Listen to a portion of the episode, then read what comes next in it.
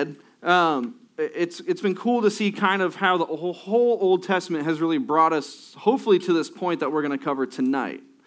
Because tonight we're going to cover the cross and the grave, or the cross and the tomb. And I think this is that pivotal turning point, right? We also learned in the Nativity, because the angel said, like, today the Savior is born to you. Like, it wasn't no longer a future prophecy. It was a present proclamation. It was this reality of the Savior was now here, right? The baby, Christ didn't grow up to become Christ. He was Christ. He wasn't merely a human baby who became God-man. He was God-man through and through. And so now tonight what we're going to do is we're going to finally depict and hopefully proclaim from the Scriptures the reality of what was always prophesied about him, what was always given about him, and now we get to see him actually accomplish it. So if you have your Bibles, we are going to be in, the main passage is Luke 23. We are going to be in the Gospel of Luke, chapter 23. And I'm going to flip over there myself. Look at that. I did that pretty good. Luke 23.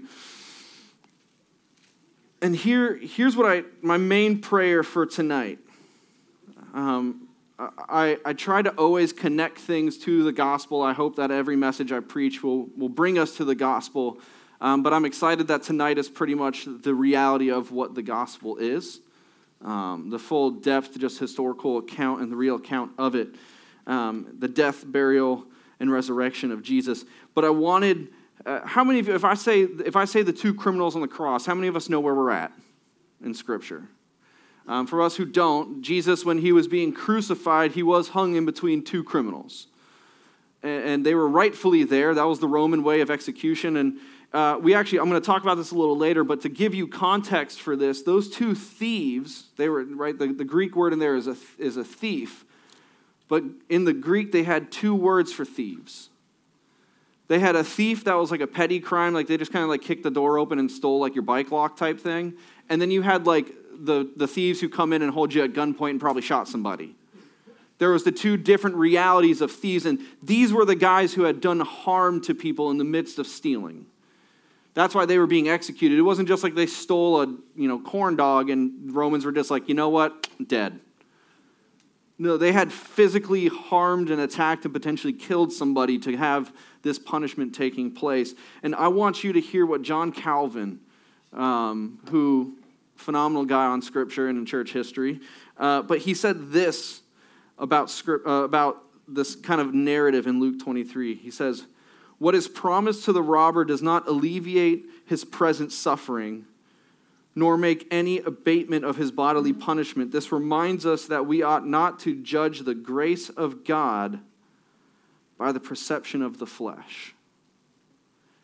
See, in our culture today, everyone wants God to be this feel-good, all is love, let me do my own thing because God is love type mentality. That is what we live in. We live in a culture that's constantly just saying, no, self-care is best care. Right? Just read this self-help book that gives you 20 steps to a better life. And if you don't have a better life, then you're doing something wrong. And what we are going to read about in the opening of this passage with the two criminals on the cross is we see one of them does come to a realization of Jesus. But in that reality, he still gets the full punishment of what he did here on earth, and yet we read the gift that he has given. And so it's this combat against this feel-good, just lovey-dovey Christianity that people want you to have that has no judgment, has no punishment, has no chastisement. Jesus never really had to die. That's what John Calvin's getting after. He's saying, no, the grace of God cannot be balanced by how you perceive it in your flesh. It is a truth that does not hinge on how you perceive it. It's a truth that is there because of the Word of God. And so I want to give you... an Old Testament passage that's going to point us towards the New Testament, because I was always doing it afterwards. We'd read an Old Testament story and point it to somewhere about Christ in the New Testament. But Isaiah 53, verses 3 through 5. This is a messianic prophecy, and it says, "He was despised and rejected by man, a man of suffering who knew what sickness was. He was like someone people turned away from. He was despised, and we did not value him. Yet he himself bore our sickness and he carried our pains. But we in turn regarded him stricken, struck down by God, and afflicted. But he was pierced because of our rebellion, crushed because of our iniquities, punished for our peace was on him, and we are healed by his wounds. And then we see Peter, right? The one who denied him 3 times, even though he was like, oh, I'll never deny you. And then he's like, no, you will 3 times before the rooster crows, so good luck, Peter. And then yet this is what he says after the reality of the resurrection. He says this. He says in 1 Peter 2, starting in verse 21, he says, for you were called to this because Christ also suffered for you, leaving you an example that you should follow in his steps. He did not commit sin, and no deceit was found in his mouth. When he was insulted, he did not insult in return. When he suffered, he did not threaten, but entrusted himself to the one who judges justly. He himself bore our sins in his body on the tree, so that having died to sins, we might live for righteousness. By his wounds you have been healed, for you were like sheep gone astray, but you have now returned to the shepherd and overseer of your souls. See, and again, if we look back at the criminal on the cross that we're about to dive into, there's this weird notion again of this health, wealth, and prosperity, right? If you have Jesus, then you are blessed, and you are going to have good health because God wants you to be earthly happy. He wants you to have earthly joy. He wants you to have earthly health. And I want us to keep that in mind when we read this, because they take passages like this where even in 1 Peter it says, so that by his wounds you are healed, and all of a sudden, so if Jesus died, then you will no longer have cancer. If you died, you will no longer be sick. And if you are sick, it's a lack of faith. Have more faith in Jesus, and you shall not be sick. Now that I've primed you for it, let's dive into Luke 23. We're going to start in verse 32. 32 through 34. 32 through 34 says this, 2 others, criminals, were also led away to be executed with him. When they arrived at the place called the Skull, they crucified him there along with the criminals, one on the right and one on the left. Then Jesus said, Father, forgive them, because they do not know what they are doing. And they divided his clothes and cast lots. See, pretty quick we understand the reality of what the common people and the common government and the common consensus of Christ was. But we're also given the thoughts of Christ towards those same people in just those few verses. I want you to see this. See, the Sanhedrin, the Jewish religious council, had just convicted him, right? They just convicted him, and he was now to be executed. But of course, that's where you bring in Pilate and all these things, because the Sanhedrin couldn't get him executed, so they had to go through the Roman government. That's why we see the crucifixion. But I love this one. They thought Jesus to be nothing but a falsehood, a fake leader, a fake savior, a maniac. Some thought he was a good teacher, but still crazy. But they thought of him enough to hang him by thieves who had literally harmed and murdered people. That's where they equated Jesus with. They said, you know what, this guy's a whack job. He's just as good as someone who just did B&E on a house and stole, a TV and killed a cat. That's where we're going to lump Jesus. But what does Jesus do in return to this moment? He has now just been led to his execution. What is Jesus' response? He calls out, forgiveness. And I thought I heard this reality a few years ago about the cross and about them actually nailing him to the cross. Because if we read Scripture, we understand Jesus is the giver, the sustainer, the provider of life, of breath. Everything that is created is in him, for him, and through him. So these people who were literally hammering his hands and his feet to the cross were only being kept alive because Jesus was providing the means for their life. So the same person they were literally hanging on a cross was the same person providing them the strength to swing the hammer. And what is his response? Father, forgive them, because they don't even understand how wicked they truly are being. They don't know what they're doing. They are so blinded by their wickedness and their hate that they don't even understand the one they are nailing to the cross. He says, forgive them. 35 through 38.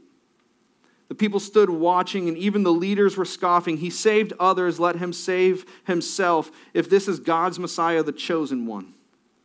Verse 36, the soldiers also mocked him. They came and offered him sour wine. And they said, if you are the king of the Jews, save yourself. An inscription was above him, this is the king of the Jews. In other gospel accounts, we read that he actually took the sour wine. But there was one time before it that he was offered wine mixed with myrrh, and he denied it. And why was that? Well, back then, the wine mixed with myrrh was actually a pain relief. It was like extreme Tylenol or aspirin. It was meant to numb him. It was meant to make him less cognitive of what was taking place. But sour wine, as funny as the name would lead it to be, was actually for rehydration. So Jesus was actually making the reality of the cross to the most full extent possible because of the price that sin was. In his humanity, he could have copped out and took the pain relief.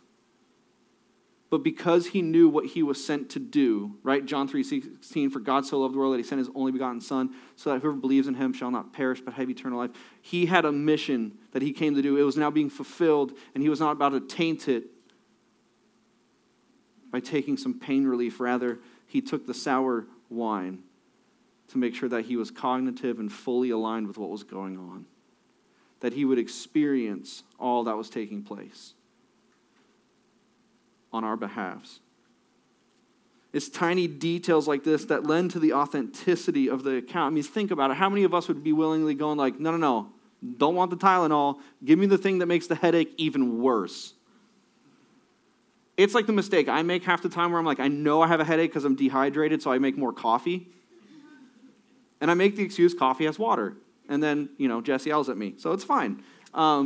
But it's okay. We all need the water. But I'm choosing something that's extending the pain. Whereas if I just drank the water, it would probably relieve the pain eventually, right? And so Jesus was making sure that he was fully aware of the price that he was now paying for you and I ultimately. Verse 39, then one criminal hanging there began to yell insults at him. Aren't you the Messiah? Save yourself. See, in Mark's gospel, he gives us, on his perspective, it was right before that, both thieves were literally mocking, insulting. Both of them were right there. So we can't give this guy, the other thief, too much credit in the beginning, because it says only one right here. Both of them were at it. But as the time kept going forth, as Jesus took the sour wine and was hydrated and cognizant and saying all these things, everything he said, these two criminals heard. So they were well aware of what was taking place. So that leads us now into verse 40 when the other one has finally made a realization. This is the other criminal to the other criminal. He says, but the other one answered, rebuking him, do you even fear God? Since you are undergoing the same punishment, we are punished justly because we're getting back what we deserve from the things that we did, but this man has done nothing. Then he said, Jesus, remember me when you come into your kingdom. And he said to him, truly I tell you, today you will be with me in paradise. The criminal does not say, remember my good deeds. Remember that my good outweighed my bad. He had none. He was a violent criminal. He had no fruit to show that he even did good. It wasn't remember my polite manners while I held the door for people at church. Well, I was there for the serve event when we wrote letters to the old people. I never curse. I've never touched a cigarette. Remember those things, Jesus, when you enter your kingdom. I never stuck my gum on the bottom of the desk. Remember those things. No, the criminal doesn't say that either. He also doesn't say, remember how much I loved other people. Remember just how loving I was. I was so charity towards, I donated so much money and I helped that dimes or pennies for the March of Life or whatever amount of money they asked for at this point with inflation. But the criminal never once says any of that. What the criminal is saying, he's saying, remember me. Remember me when you enter your kingdom. This is divine grace. This is the reality that this criminal understood, that Jesus was sinless. He understood that Jesus was dying on behalf of others. He all he had in his court was the reality of he understood who the Messiah now was, which is all any of us actually need to be able to be saved. See, all those other things I listed aren't bad things. Being kind to people, having polite manners, not running around dropping the F-bomb on a Sunday morning is probably a good thing.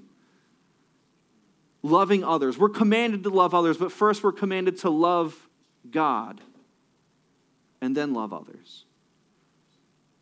See, what we're being reminded of is, and I challenge all of you to listen to Alistair Begg's sermon on the criminal of the cross, because he makes it very clear. He uses the analogy of the criminal getting to the gates and the check-in angel is like, well, you know, how'd you get here? I don't know. And this is my paraphrase of his paraphrase, so. But he's just like, well, did you do church membership? No. Okay, so then how are you here? Well, did you get baptized? Well, no. Well, have you done the Lord's Supper? No. Angel goes, gets his manager, brings him in. Manager says, how are you here? And the criminal's response is finally, because the guy on the middle cross said I could. And even in my own paraphrase, it makes me just feel the depth of that divine grace.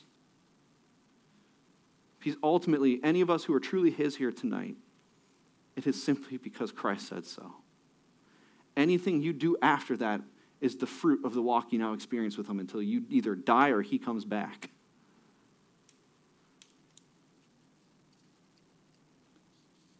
I love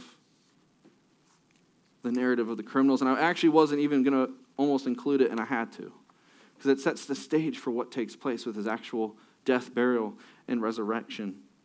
And so now we go into the death of Jesus, starting in verse 44. It says, it was now about noon, and the darkness came over the whole land until 3, because the sun's light failed. The curtain of the sanctuary was split down the middle, and Jesus called out with a loud voice, Father, into your hands I entrust my spirit, saying this, he breathed his last. This wasn't a lunar eclipse, as some people try to play it off. This wasn't just some freak accident. This is actually a beautiful picture that was given to us all the way back in Egypt.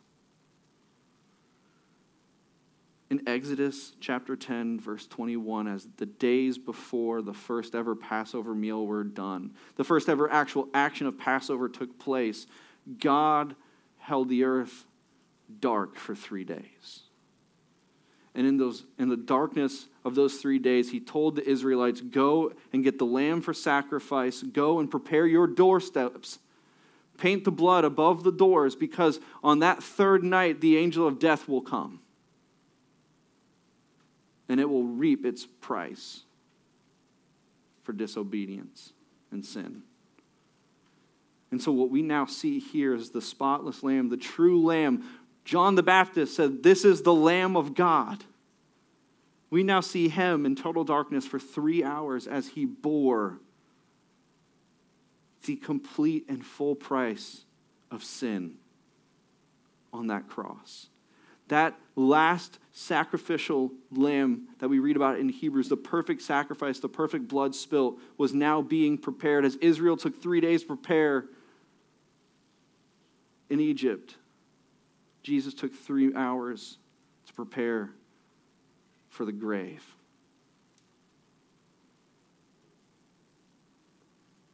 Verse 45, we learn from Scripture that the veil is what separated man from the Holy of Holies. It was that one place that they went once a year to give that atonement for sin. And the priests actually had to go in with rope tied around their ankles, so in case they screwed up and died, their bodies could be dragged out with anyone else dying. That's how sacred this place was. And at the death of Christ, we see that it is torn from top to bottom. These things were like 4 or 5 inches thick. It wasn't just like a flimsy little come walk through my beaded door. It wasn't like the Wizard of Oz where the guy just kind of had a little curtain that he hid behind. It was this massive, beastly veil that no one could just make up and tear themselves. It was a divine act. And what this act now showed was that the act of bridging the gap between God and man has now fully happened. What they once had faith in once a year to say, this is what God has promised us. There's going to be a Redeemer one day that's going to do this. That Redeemer has now come and did it. He now bore the full price of sin. He now bridged the gap between God and man, for whoever confesses with their mouth that he is Lord and believes in his heart that he was raised from the dead 3 days later shall be saved. He now bridges that gap.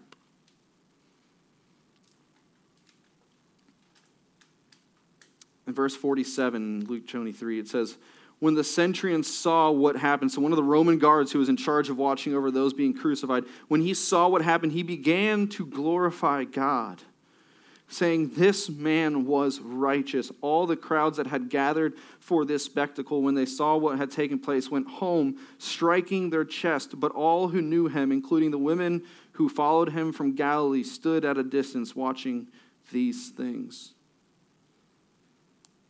It is crazy to me to think that somehow we still have this weird notion of ethnic reward or ethnic ties or different gospels or all these things. Who glorified God at the sight of Christ dying on the cross? A Gentile. A Roman soldier. When everyone else was running and fleeing, bewildered by what just took place, it was a Gentile who looked at the cross that held Christ and said, for he is righteous. He glorified God because of it. The power of the gospel is all-inclusive. Christ's message has always been for everyone. It will always and forever be by grace through faith.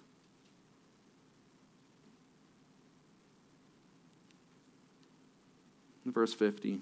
There was a good and righteous man named Joseph, a member of the Sanhedrin, who had not agreed with their plan and action. He was from Arimathea, a Judean town, and was looking forward to the kingdom of God.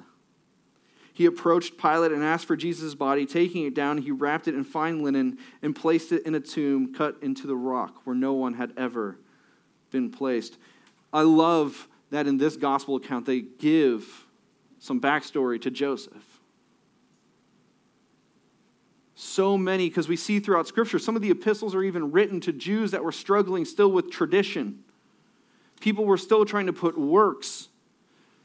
And you have to work to earn grace. You have to work to earn salvation. You have to work to keep good stance with God.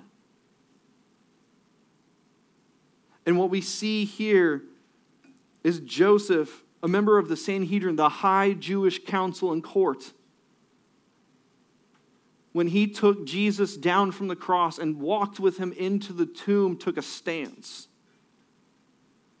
We think it's just a simple act, but what he was doing is he was saying, I no longer identify with any of my worldly religions or thoughts or rituals. I stand with a person.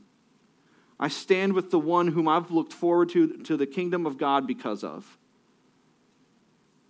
It was religious ostracy to take him down and place him into a tomb and treat him with respect. And he denied all of his stance and walked Jesus with fine linen into the tomb. Verse 54, it was the preparation day and the Sabbath was about to begin.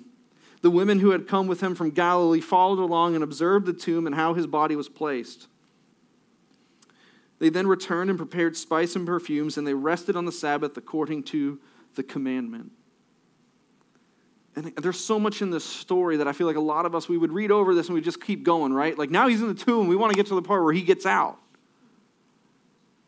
But I love that all the Gospels take such time. The Holy Spirit gave them such wisdom to discern and say, you know what, we need to put in there that they actually cared about the preparation of Jesus' body.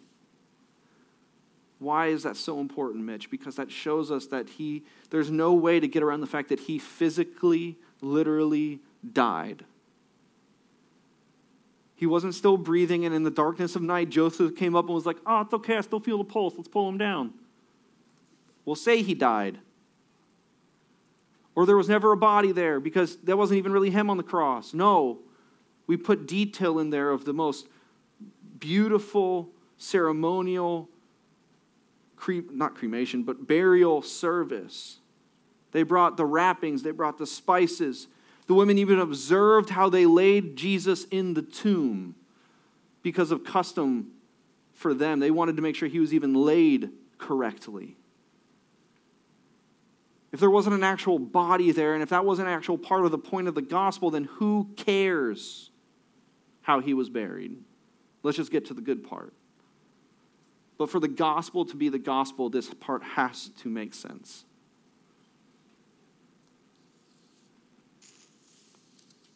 And now we get to resurrection morning in chapter 24. On the first day of the week, very early in the morning, Sunday for them, Monday for us. We all like to begin our weeks on Monday, I guess. But for them, it's Sunday. That's what we need to think about. Sunday, Resurrection Sunday. So on the first day of the week, very early in the morning, they came to the tomb, bringing the spices they had prepared. Still, see that detail of the fact that it's now days later. And they're still like, we need to make sure he's buried right. We need to bring the spices. But then in verse 2, they found the stone rolled away from the tomb.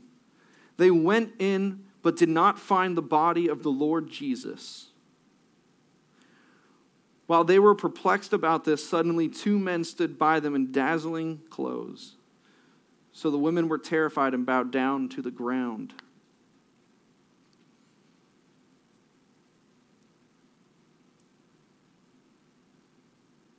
I love just the reality again of that they were confused. They had been following Jesus in his public ministry for a while, hearing everything he was saying. And now that it took place, they're like, oh, well, whoopsie daisies. Guess we'll bury him.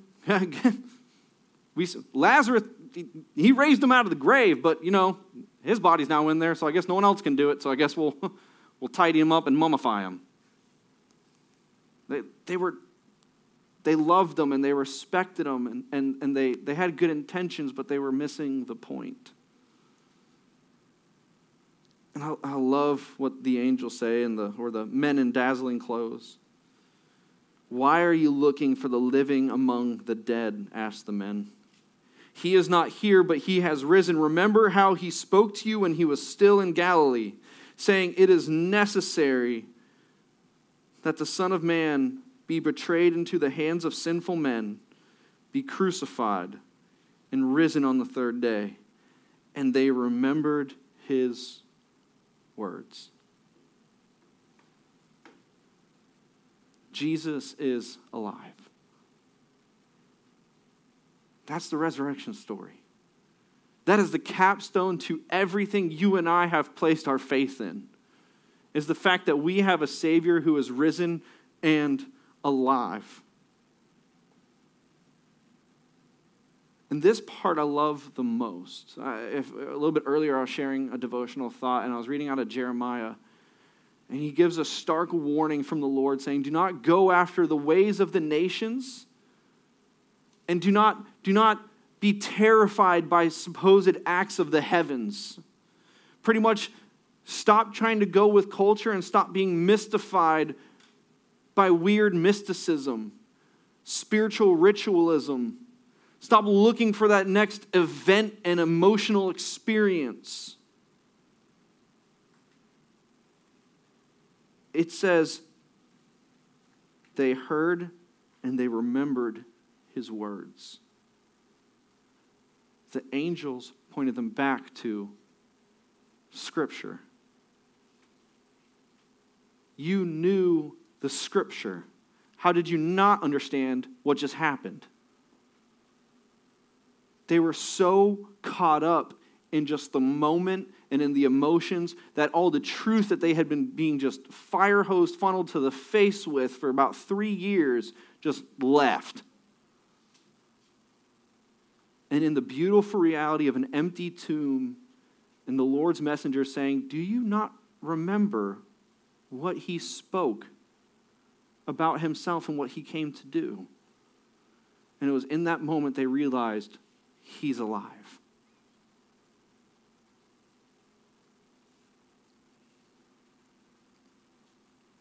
And I think this is my warning as we enter into the end of this message, though, of the reality that no amount of experience will outweigh the reality of God's holy word and truth. These same women experienced the same thing the criminal did on the cross, and yet that criminal got it faster than they did. But he understood, and he there's nothing left. I'm gonna die. I might as well make sure I understand the truth and what side I'm on. They said, we've lost a loved one. We are going to mourn and give him the best that we could because we loved him. But they never understood him until they were reminded of the words. And I held off, but I'm gonna use it now because I had to. I got us a flannel graph. Yeah. Because it's Sunday school stories. But I want to use the flannel graph to depict the way people see the crucifixion. And don't mind the backdrop, because unfortunately we didn't have a hill. So just think the Roman jail cell as a hill. But I have the right flannel graph people. But this is the sad reality of the different ways that we like to see Jesus. And I'm so excited to use this. Also threw away the easel, so I have to use a music stand. But here's the first way that we love to view Jesus when we don't understand how forgiveness works. When we live in a works-based reality, this is how we view Jesus. This is where we still think Jesus is. This is why when people say, oh, well, they have that cute little cross in their house and Jesus is on it, they're good Christian people. Some of them, I'll give them just ignorance. They probably don't understand. But what this symbolizes is the reality that they don't think that his work on the cross was enough. That there's something they still have to do. But it took the picture and the description and the narrative of this guy who hung there and said, Jesus, remember me today. Remember me.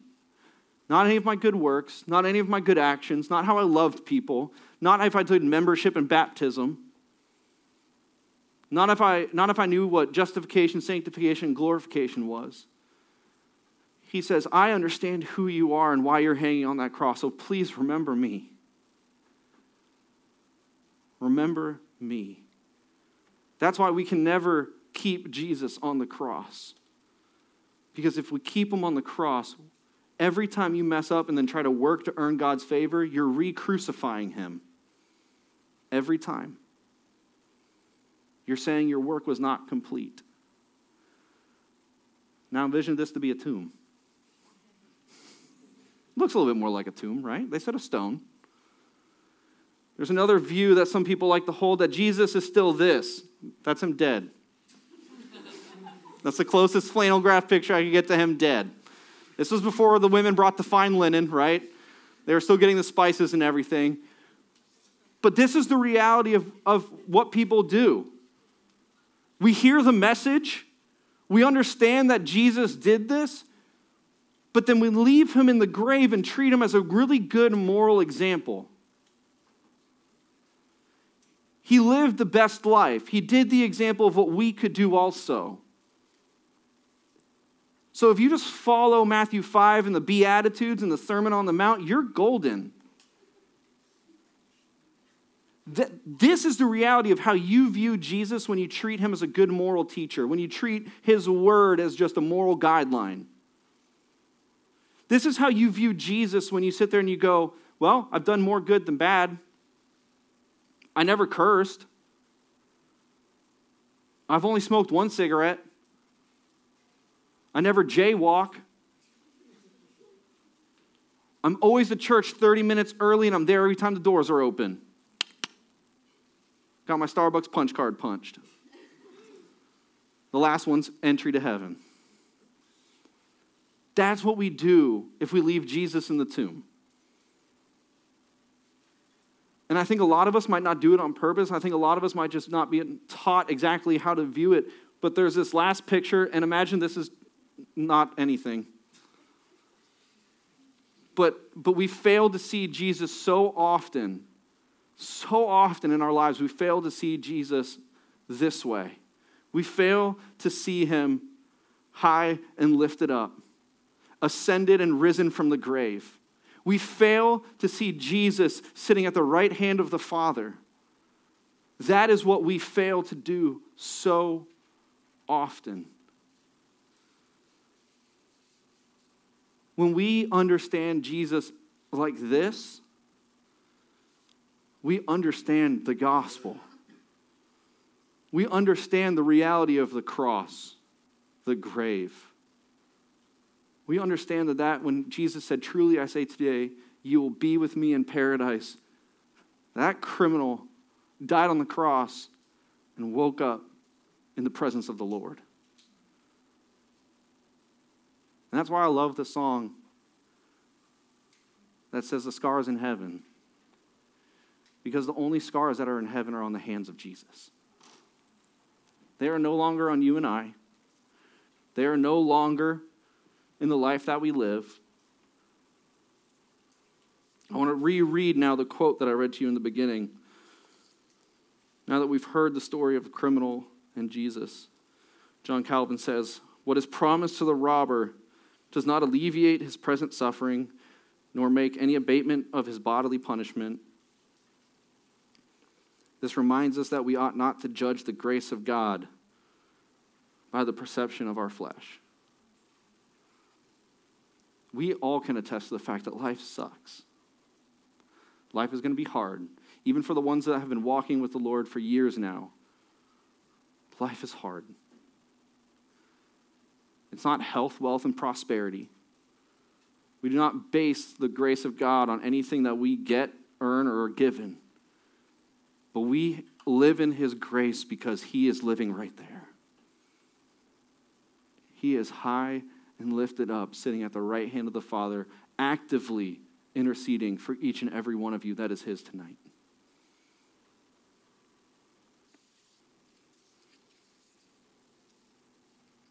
And that's where I want to bring us into our key doctrine, our last doctrine of this Sunday school stories. And I thought it would be a great one to end with in our series.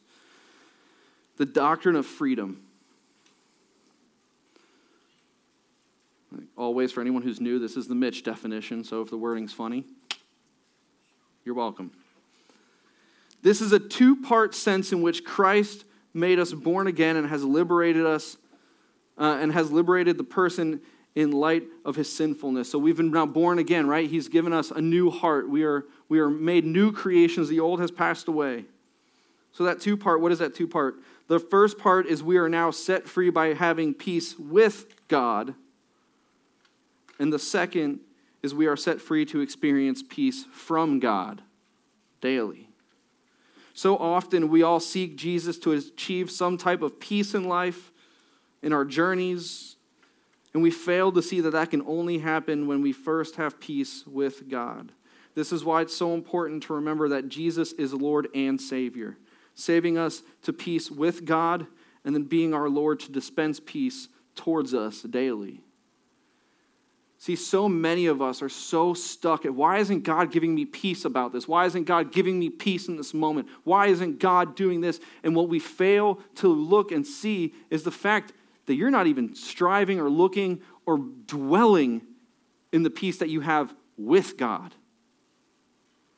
You want peace from Him so bad that you forget to actually experience the peace that He has given to you. We all love the fact that we don't have to go to hell anymore when we're saved, right? Turn or burn.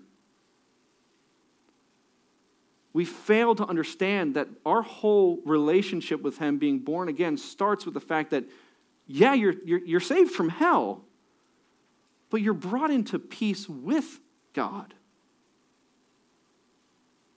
Without Christ, you're not at peace with God, which is way scarier than having peace in this life. But because when we have peace with God, you now can have peace from God as your heavenly Father. So that's that final doctrine for our series, that doctrine of freedom, because I think that's what we need to hear tonight. Because Christ is seated at the right hand of the Father, you now can have peace with God as a sinner, then now saved by grace. And then eventually, once you understand that, you will start to experience peace from God into your life. Right? Pastor Jeff says it all the time. He's most likely not going to save you from the fire. But man, does he promise to bring you through it. He may not save you from that horrible household, but man, he's going to bring you through it. He might not explain what that darkness and that heaviness is in your life right now, but boy, does he promise to bring you through it. That is the beauty of the peace with and from God through Jesus. So here are my 3 points with you guys as we dive into questions here in a minute. First point is not the daily grind, not chasing glamour, not striving for goodness, but by grace through faith alone are you saved. And I want to share this just really quick with you for anyone who's in this room that might not have ever heard this, but it's my revised Romans road. It's a little shorter. But Romans 3:23, for all have sinned and fallen short of the glory of God. I are sinners. You're not good. You might be good by the world standards, but you're not good. None of us are good. If you don't have Christ, you are in direct disobedience to God and on the way to eternal separation. That is the reality of it. And that's what Romans 6:23 says, for the wages of sin is death, but the gift of eternal life from God is through Christ Jesus. So as a sinner without Christ, you are going to go to hell one day. You might be living in heaven now, but you're going to go to hell one day. But there's a free gift. And it's that gift we just talked about. It's that gift that we understand that Jesus took the cross for a very specific reason. It's a gift that's been pointed to from the whole Old Testament and now fulfilled here in the Gospels through Jesus. It's that gift that Romans 10:9-10 says that if you believe in your heart that God rose him from the dead in 3 days and you confess with your mouth that he is Lord, you will be saved. If you surrender your life to Christ Jesus as Lord and Savior, in faith. That's all it is. Not works, not actions, not anything else, but in faith saying that I'm a sinner and I can't save myself. It is through Christ Jesus alone. You will be saved.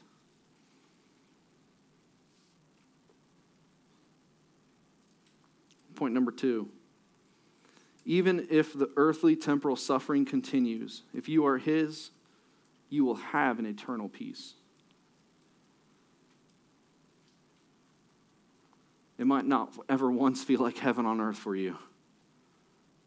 But eternal heaven with Christ is way better. And that is a hope and a peace that we can look for. That gives us peace here and now. And number 3, Jesus is real. Plain and simple. Jesus is real. Fully God, fully man. Judgment is real. You will either go to heaven or hell one day. There is real judgment. And that was the last point of it. And eternity in heaven or hell is real. I jumped my own gun. But more importantly, Jesus' power to forgive anyone is real. So rest in that. So many of us don't understand the reality of forgiveness, mainly forgiving yourselves. There are so many of you in this room tonight. I'm guilty of it. Even the smallest mistake, I will take weeks to forgive myself. I serve and I attend church and I do good. I'm a hypocrite. I messed up. How dare I? I can't do these anymore. You become gloomy and downtrodden. You exile yourself from everybody, and now you've done everything Satan just wanted you to do the whole time. When in reality, I know it's goofy, but you could have been this guy. There was no way to forgive himself. There was literally nothing he could do to forgive himself, and yet he understood it wasn't him. It was the guy on the middle cross. It was Christ Jesus who said, today, when this temporal suffering's over, you're going to be right here with me. So life is going to look a lot like this. Wah! Life is going to look a lot like this. A complete mess and disaster, and you're going to feel like this. But all joking aside, that is minuscule compared to the peace, the joy, the love, and happiness that it brings knowing you now, the moment you are his, the moment you are born again, the moment you surrender your life to Jesus Christ, eternity started then. Eternal peace started then. Eternal life started then. And if that's for you tonight that's been struggling with that reality, feeling that conviction of making that life choice, if you surrender your life to him tonight, that peace starts now. That confidence in Jesus Christ being your Lord and Savior starts now. So even if you get tossed into the furnace or the lion's den or the Red Sea, enslaved into Egypt, exiled into Babylon, hung on a cross, you will have peace knowing who you serve, who holds your soul, and that is Christ. So let me pray, and then we will go into our discussion time. And like I always say, find a table with new people, sit with new perspectives, and really soak in the questions. And I pray that you really take the time to talk with each other. That's what this whole night truly is about. This is just but part of it. What you guys do now is the main meat of it. So let me pray. Father, thank you for tonight. Lord, I know even for myself, I was thinking about it yesterday, just the journey we've taken since August to get to this point. And God, now as we enter into the Christmas season, as we reflect and remember the birth of your son, the one who ultimately grew up and provided life for us. God, I pray we reminisce on that tonight. I pray that we dive through these questions and we truly seek to encourage and convict each other and find encouragement and conviction for ourselves based on your word and your word alone. God, it was your word, it was your prophecy, it was your scripture that reminded the women of the reality of who Jesus truly was, that he has risen. God, we don't serve a Savior still on the cross. We don't serve a Savior who's decayed in a tomb.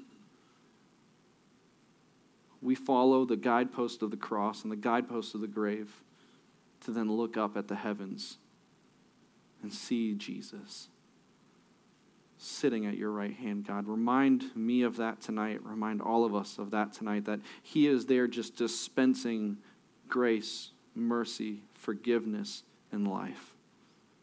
I pray we all leave here changed and convicted tonight. Lord, we love you. We thank you. Be with this time. Soften our hearts and our ears towards each other and towards your word. We pray this all in your son's name, Jesus. Amen.